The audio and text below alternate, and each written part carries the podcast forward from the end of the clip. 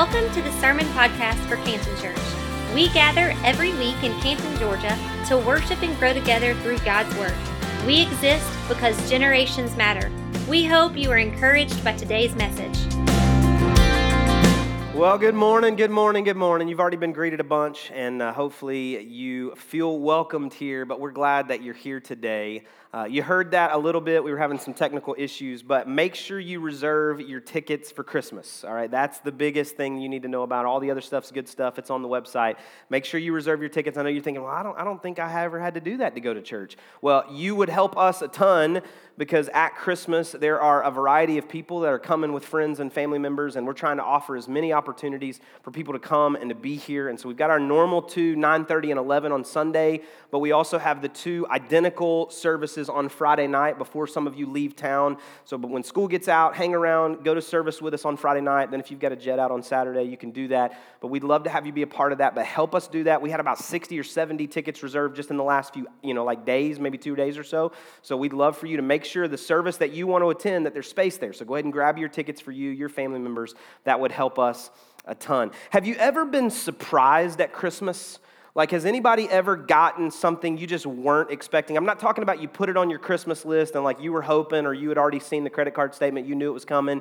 But I'm talking about like you were literally surprised. Like, you didn't even know that it was happening. You didn't even know they heard you hint about it those 40 times. And so, like, you didn't think there was any way they could have known. And so you were genuinely surprised. Anybody ever been surprised at Christmas? Okay, just eight or nine of us. Okay, so the rest of us, we've always known what we were to get before we got it. That's fine. When I was like 13, 13, I wasn't 13, I was 12 maybe, um, I found out where my parents hid Christmas gifts.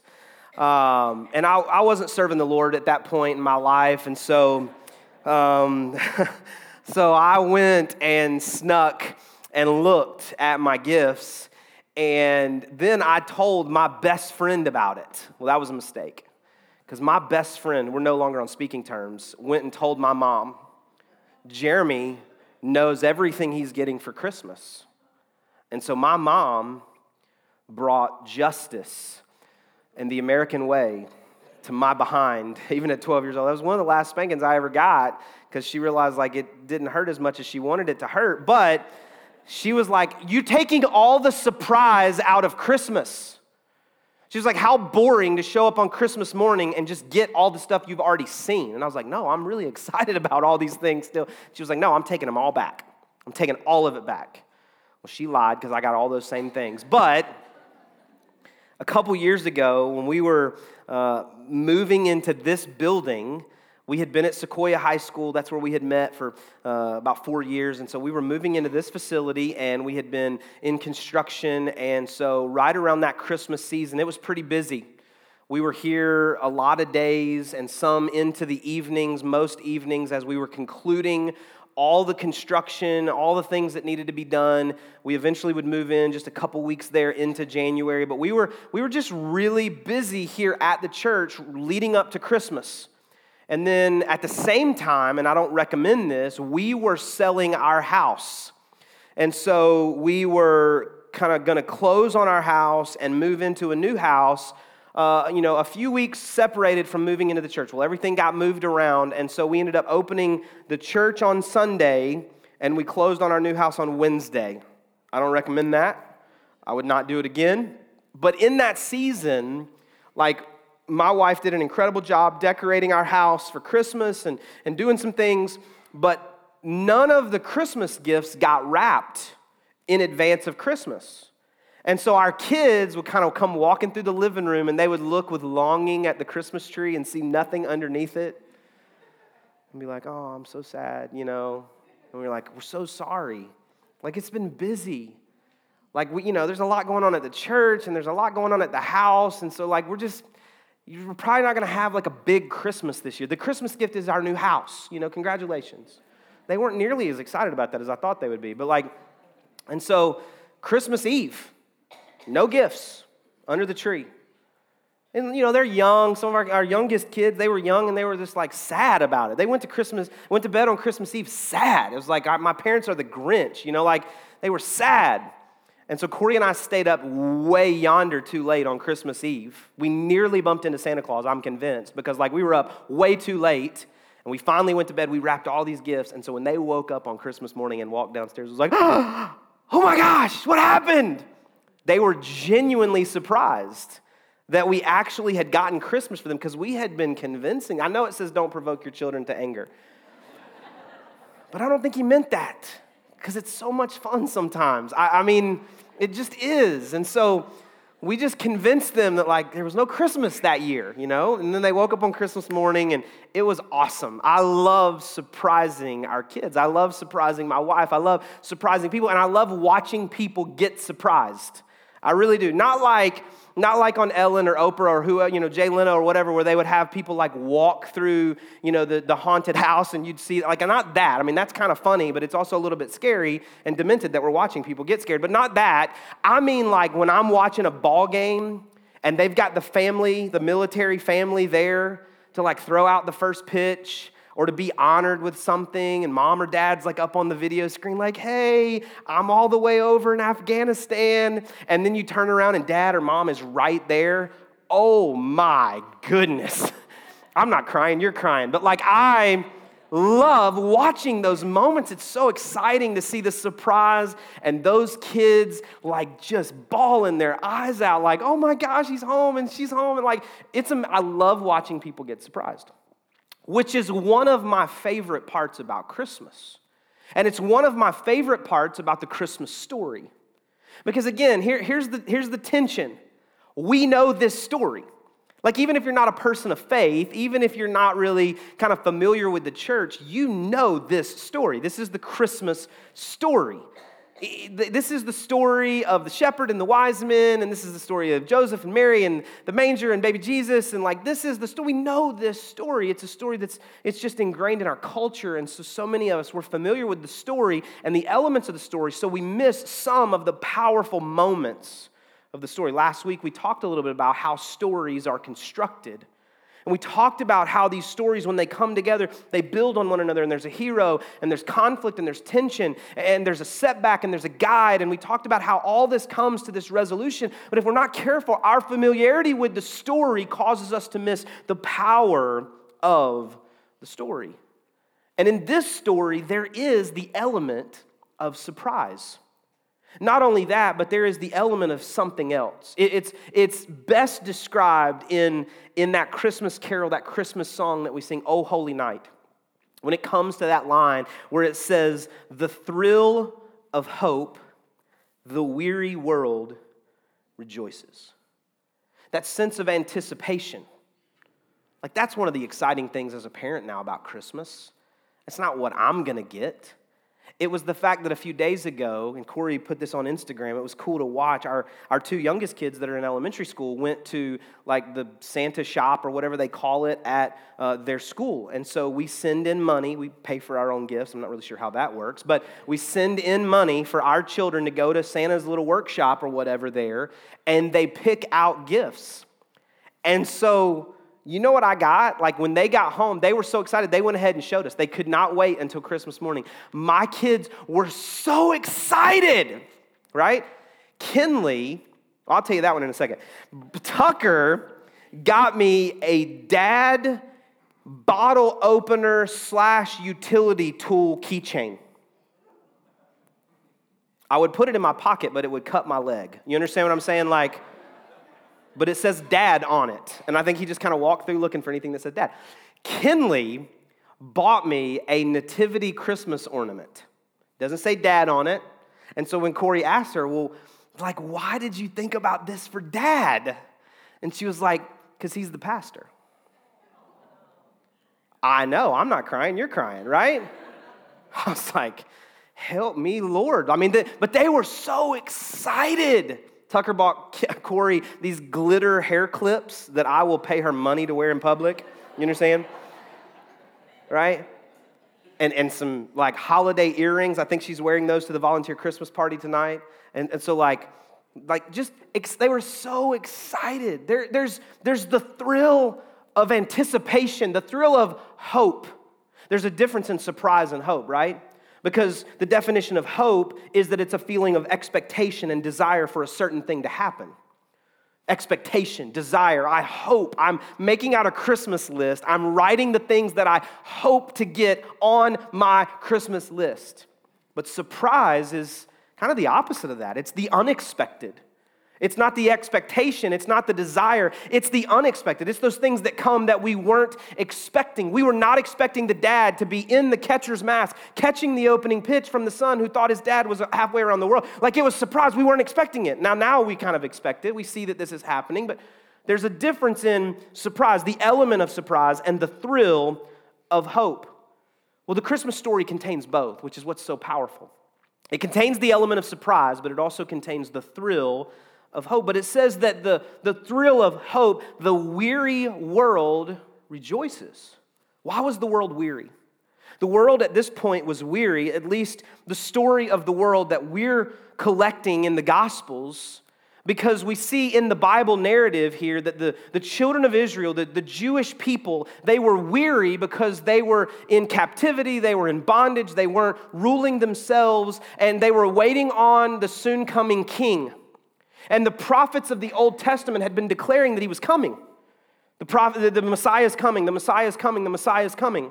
And then the prophets go silent for 400 years.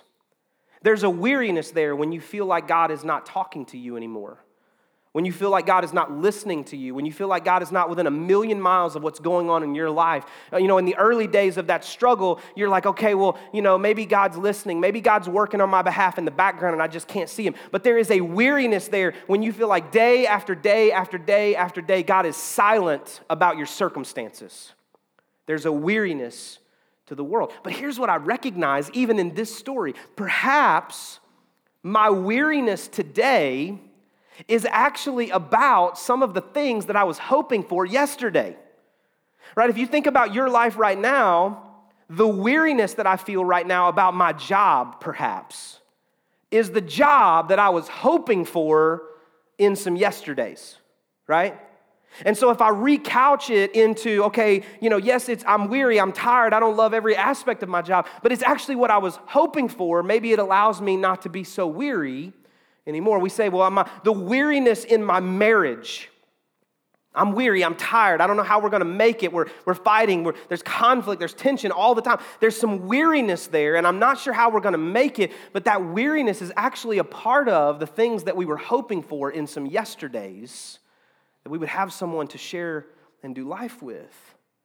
The weariness today, perhaps, is what we were hoping for in our yesterdays. The children of Israel were weary because they didn't have the king that they wanted, but actually, all the way back, they were the ones that asked for a king. See, God had a different plan. He was constructing a different story. And they said, Hey, all the nations around us, they have kings. Can you send us a king? And so then there was Saul, and then there was David, and then there was the line of David, and then they were captured, and then they were, you know, kind of, they were exiled, and they, they came back, and then they were captured. And so, like, the weariness today could actually be the result of something that we hoped for yesterday. And so then we come to this crazy place where God shows up in the midst of this story and he surprises some people that were not expecting to see him. And that's where we're going to find the rest of our time today. But I want us to answer this question When was the last time that you allowed God to surprise you? When was the last time that you and I allowed God to surprise us? We put God in a box.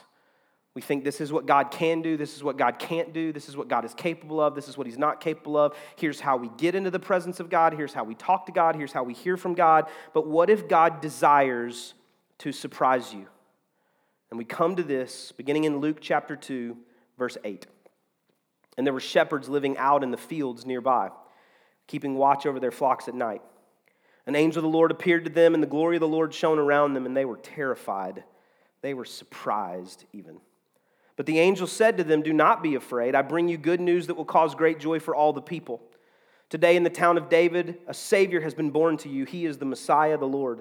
And this will be a sign to you. You will find a baby wrapped in cloths and lying in a manger. And suddenly a great company of the heavenly host appeared with the angel, praising God and saying, Glory to God in the highest heaven, and on earth peace to those on whom his favor rests. And when the angels had left them and gone into heaven, the shepherds said to one another, Let's go to Bethlehem and see this thing that has happened, which the Lord has told us about. So they hurried off and found Mary and Joseph and the baby who was lying in the manger.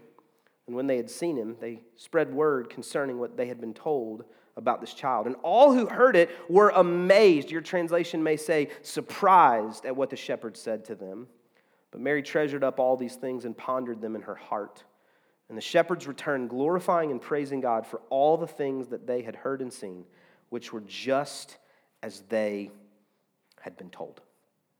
In this story that we all know so well, there were shepherds who were out in the fields near the place where the baby had been born. Now, here's the thing I don't know what your context for shepherding is. I don't have a lot of context for shepherding. But shepherds in that day and time were some of the lowest people in society. Like, of the working class, this was about as low as you could go. Very few people in that culture would have been looked down upon more than they looked down upon shepherds. Because shepherds were out with sheep. They were out in the fields. They weren't even in the everyday hustle and bustle of life. They weren't involved in the communication and the conversation and the way that we did life. They were just out by themselves, doing their own thing in the wild blue yonder, talking to animals. And so they were just looked down upon. They were not the kinds of people, if you and I were writing a great story and we wanted to change the trajectory of all of mankind, that we would have given that message to. We would have given it to the higher ups in society. We would have given it to those that Malcolm Gladwell calls the sneezers, those who you give information to or you give your product to, so that they can then take that and show other people that they need that product too. This is who we would have given that message to. But no, no, no. They, God in this story gave it to shepherds. Angels show up, and the shepherds are surprised.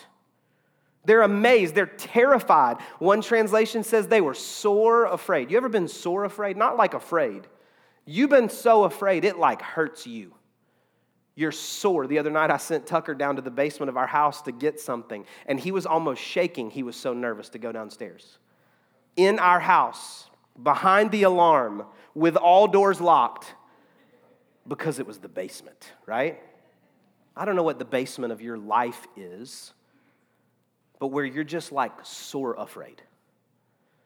You're just so afraid of your circumstances and what's going on in your life. You don't know how you're going to make it.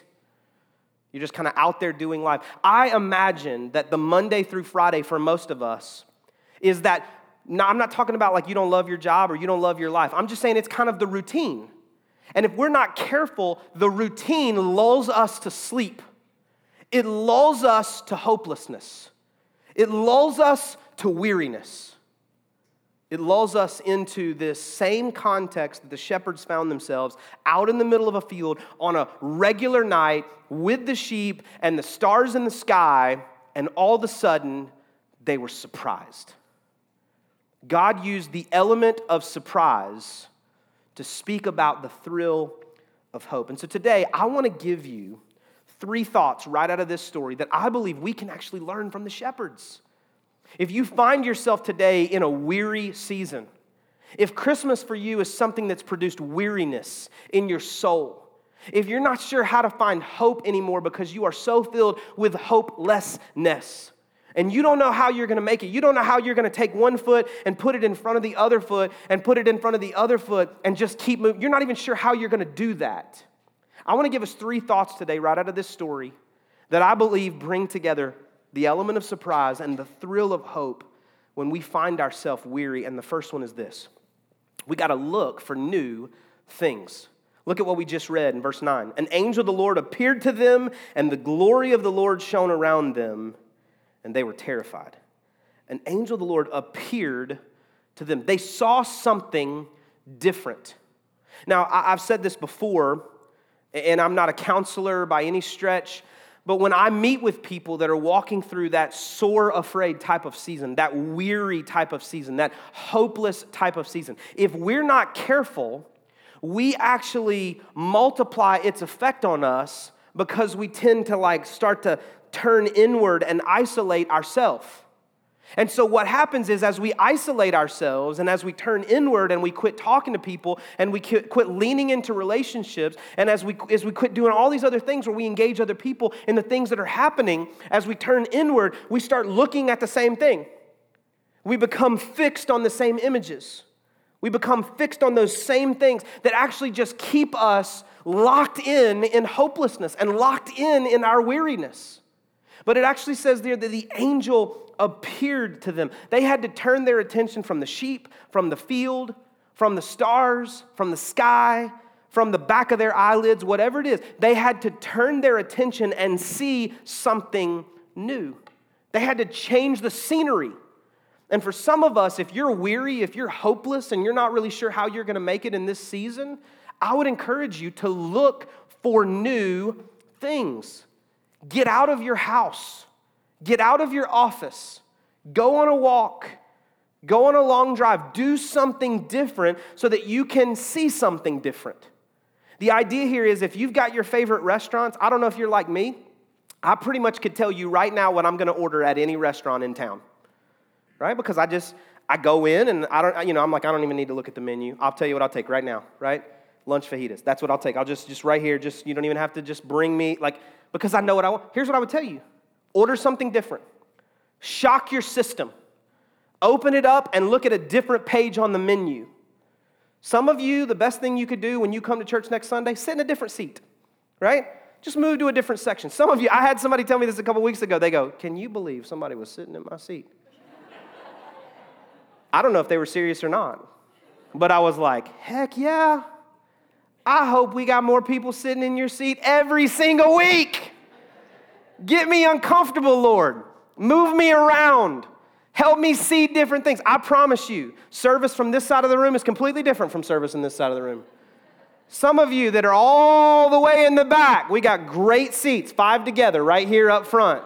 I got five together. I feel like I'm scalping tickets just right here. If you want to come, face value, they're free of charge. Like, change what you're looking for and see if you don't begin to get different results. The second thing is this you need to listen to new voices. Listen to new voices. Look at this in verse 10. The angel said to them, Do not be afraid. I bring you good news that will cause great joy for all the people. Today in the town of David, a Savior has been born to you. He is the Messiah, the Lord. This will be a sign to you. You will find a baby wrapped in cloths and lying in a manger. And then suddenly a great company of the heavenly host appeared with the angel, praising God and saying, Glory to God in the highest heaven and on earth, peace to those on whom his favor rests. Not only do you need to look for new things, you need to listen to some new voices. My fear is that we just keep listening to the same voices that help to get us into this mess. You need to be reading new books. You need to be listening to some new podcasts. You need to change the radio station that's set in your car. You need to change the channel on Spotify or Pandora, or whatever. You need to be listening to some new things to change what's going into your ears so that there are new thoughts in your mind. And, and here's the reality as I read through this passage of Scripture it says, do not be afraid. The angel said to the shepherd, Do not be afraid, which means that they were afraid. Something that they had seen, something that was happening, it had caused them to fear. Do not be afraid. I bring you good news. Here's a filter about whether or not you need to be listening to some new voices. Do they ever bring you good news? It got quiet in here, right? I understand that. Do they ever bring me good news? Some of, some of our closest friends and family members and relatives, all they ever do is give us bad news. All they ever do is, I mean, when we walk away, I preached about this a couple weeks ago. We walk away from them, we feel worse than we ever felt before we got in their presence. I bring you good news, the angel said. Not only that, later on, the heavenly host comes, the company of the heavenly host, praising God and saying, It's why I believe one of the things that you need to do is you need to get into church. Now I realize I'm preaching to the choir, so I'm just talking to the people listening on podcasts right now. That's the only people I'm talking to. You need to be in church on a regular basis. If you find yourself in a season of weariness and hopelessness, the first thing that you want to do is isolate. I don't feel like going today. That's probably the day you need to go. I don't, I don't feel like singing when I get here. That's probably the day you need to sing. I don't feel like talking to anybody today. That's probably the day you need to be the most friendly, extroverted that you can possibly be and just see who God might bring into your path, who might have an encouraging word for you that can bring you good news and glorify God. That could be exactly what you need because some of the voices in our lives in these seasons of weariness or hopelessness that we may find ourselves in are not life giving. They're not life giving to us. How, how many of those voices in our lives, when we leave them, do we feel better about our circumstance? Do we feel better about our situation? Do we feel better about what's happening and what God is capable of doing? How many of those people raise our expectation level and raise our faith level? Those are the people we need to be talking to. And we need to get rid of some of those other voices. I'm not saying forever, I'm not saying you cut them off forever, but I'm saying in this season, we may need to lower the level of volume that they have into our lives we need to look for new things and we need to listen to new voices. And the third thing is this we need to go some new places. Verse 15 and 16 say this When the angel had left them and gone into heaven, the shepherds said to one another, Let's go to Bethlehem and see this thing that has happened, which the Lord has told us about. So they hurried off. When I, when I think about this, I think about this powerful statement and I don't know if it was a collective voice of the shepherds saying to one another in unison, let's go and see this thing, or if it was just one shepherd speaking up and going, hey guys, I know, I know we're supposed to stay here with the sheep. I know we're supposed to be out in the field by ourselves, but I want to go see it. I want to go see what's happening. I mean, what we just heard, what we just heard, the song that was sung and what the angels declared, like, I want to go see it we got to go some new places. Those new places sometimes are about obedience, they're about risk. It feels risky to go some new places. But if we feel like God is saying, hey, there's something that you need to see, there's something that you need to do, there's something that I need you to hear in this season, to shake you from your weariness, to shake you from your hopelessness. You need to get out and go some new places. You need to, I said it earlier, you need to take a long drive. You need to take a walk. You need to visit new restaurants. You need to go to a different coffee shop. You need to sit in a new seat. You need to do what you've been putting off, what you felt the Lord prompting you to do at some point over these last few days or weeks or months or years, and you've just been putting it off and putting it off and putting it off. You need to do that. You need to go to that place and do that new thing because I believe that that will help change what's happening in your life. Pastor Mark Batterson, pastors up in Washington, D.C., he says this. He says, change of pace plus change of place equals change of perspective. Change of pace plus change of place equals a change of perspective. We need to slow down. Or perhaps we've been slowed down for long enough and we've been laying around and sulking and contemplating. Maybe we need to get up and change our pace and get moving again. Change of place. We need to get out. We need to see new things. We need to go new places. We need to, if we will do these things, I believe it will change our perspective. I've been working through something in my head and Corey and I have been kind of processing some things that were going on in our heart and in our head and just some circumstances within our lives and some extenuating things. Has nothing to do with the church at all, I promise. And just some things we've been processing and how are we going to do this and how are we going to do that and what do we think is going to happen here and what's the most creative way. And honestly, we were driving yesterday in a torrential downpour and just driving and it just rained and rained and rained and rained and rained and there was just something about my windshield wiper just continuing to just do that right in front of my face. And about halfway back to my house, I had a new idea, something I hadn't thought about before. I was actually thinking about something else. But as I was trying to process that, I believe that kind of it dropped into my heart and my mind, and I thought, oh, you know what? That could be the answer we've been looking for. That, that could be the creative idea. Change of pace plus change of place equals a change of perspective. There's something about that element of surprise and the thrill of hope in this story that when you just put it all together and you just mix it all up, you get something extraordinary. You get a baby in a manger. You get shepherds that were surprised and sore afraid, saying, You know what? I want to go see it. So here's the question When was the last time you allowed God to surprise you? Some of us, you've been walking with the Lord a long time. You know what to expect. You know how He works. You know how He speaks to you. You know what He says when He speaks to you. Maybe it's time for you to invite God to surprise you. Shock your system this Christmas season. Do something new. Ask you to take a risk, take a step of faith, of boldness. Step out to go and see this thing that He's doing. Some of us, it may be time to lower the, the voices in our lives and seek out new voices. Maybe we begin looking for new things so that we can see some new things. The problem is, in, in our lives, so often we are consumed with our IQ, what we can comprehend, what we can intelligently make sense of, and we limit God by that. That's why I love that there's wise men in this story. So often we wrestle with this tension of our head and our heart.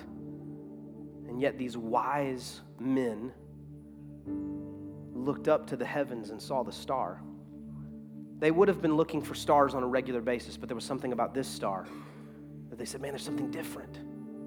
There's something different about this star. And so they just immediately took off. It was the thrill of hope, it was the sense of anticipation that something new was happening. And so they went and they said, hey, we must find the king was the last time you allowed God to surprise you? When was the last time that you laid aside your IQ for a moment and you leaned into your HQ, your hope quotient? What are you hoping for this Christmas season? What have you been hoping for for a long time that you just kind of laid down because the weariness has weighed you down? And you just said, I don't, I don't think it'll ever happen for me. Just, I just, I'm just not convinced it's ever going to happen in my life. And so I'm just, I just leave it there. And you just turn around and you just walk through fields day after day, tending sheep, doing the same old, same old, same old. But what if today you would look back to this incredible Christmas story and you would look to something new? You would listen to something new so that you could go and do something new on the other side of that act of obedience and that faith step and that hope filled step, you wouldn't feel weary anymore. You would get there and find a baby lying in a manger that ultimately had to be what God was talking about all along. If you're weary today, I'm so sorry. If you're hopeless today, I'm so sorry. But if you're just comfortable today, I'm so sorry. My prayer for you, my hope for you, is that we would be people that are constantly consumed with the thrill of hope. What could be, what can be, what God might do in our lives. That it would wake us up from our slumber and we would seek all that God desires to do in our lives. Wherever we're at, we say there must be more. There must be more. God must be calling me to more. God would not leave me here feeling weary or leave me here feeling comfortable. God desires for me to look to something new and listen for something new so I can go and do something new.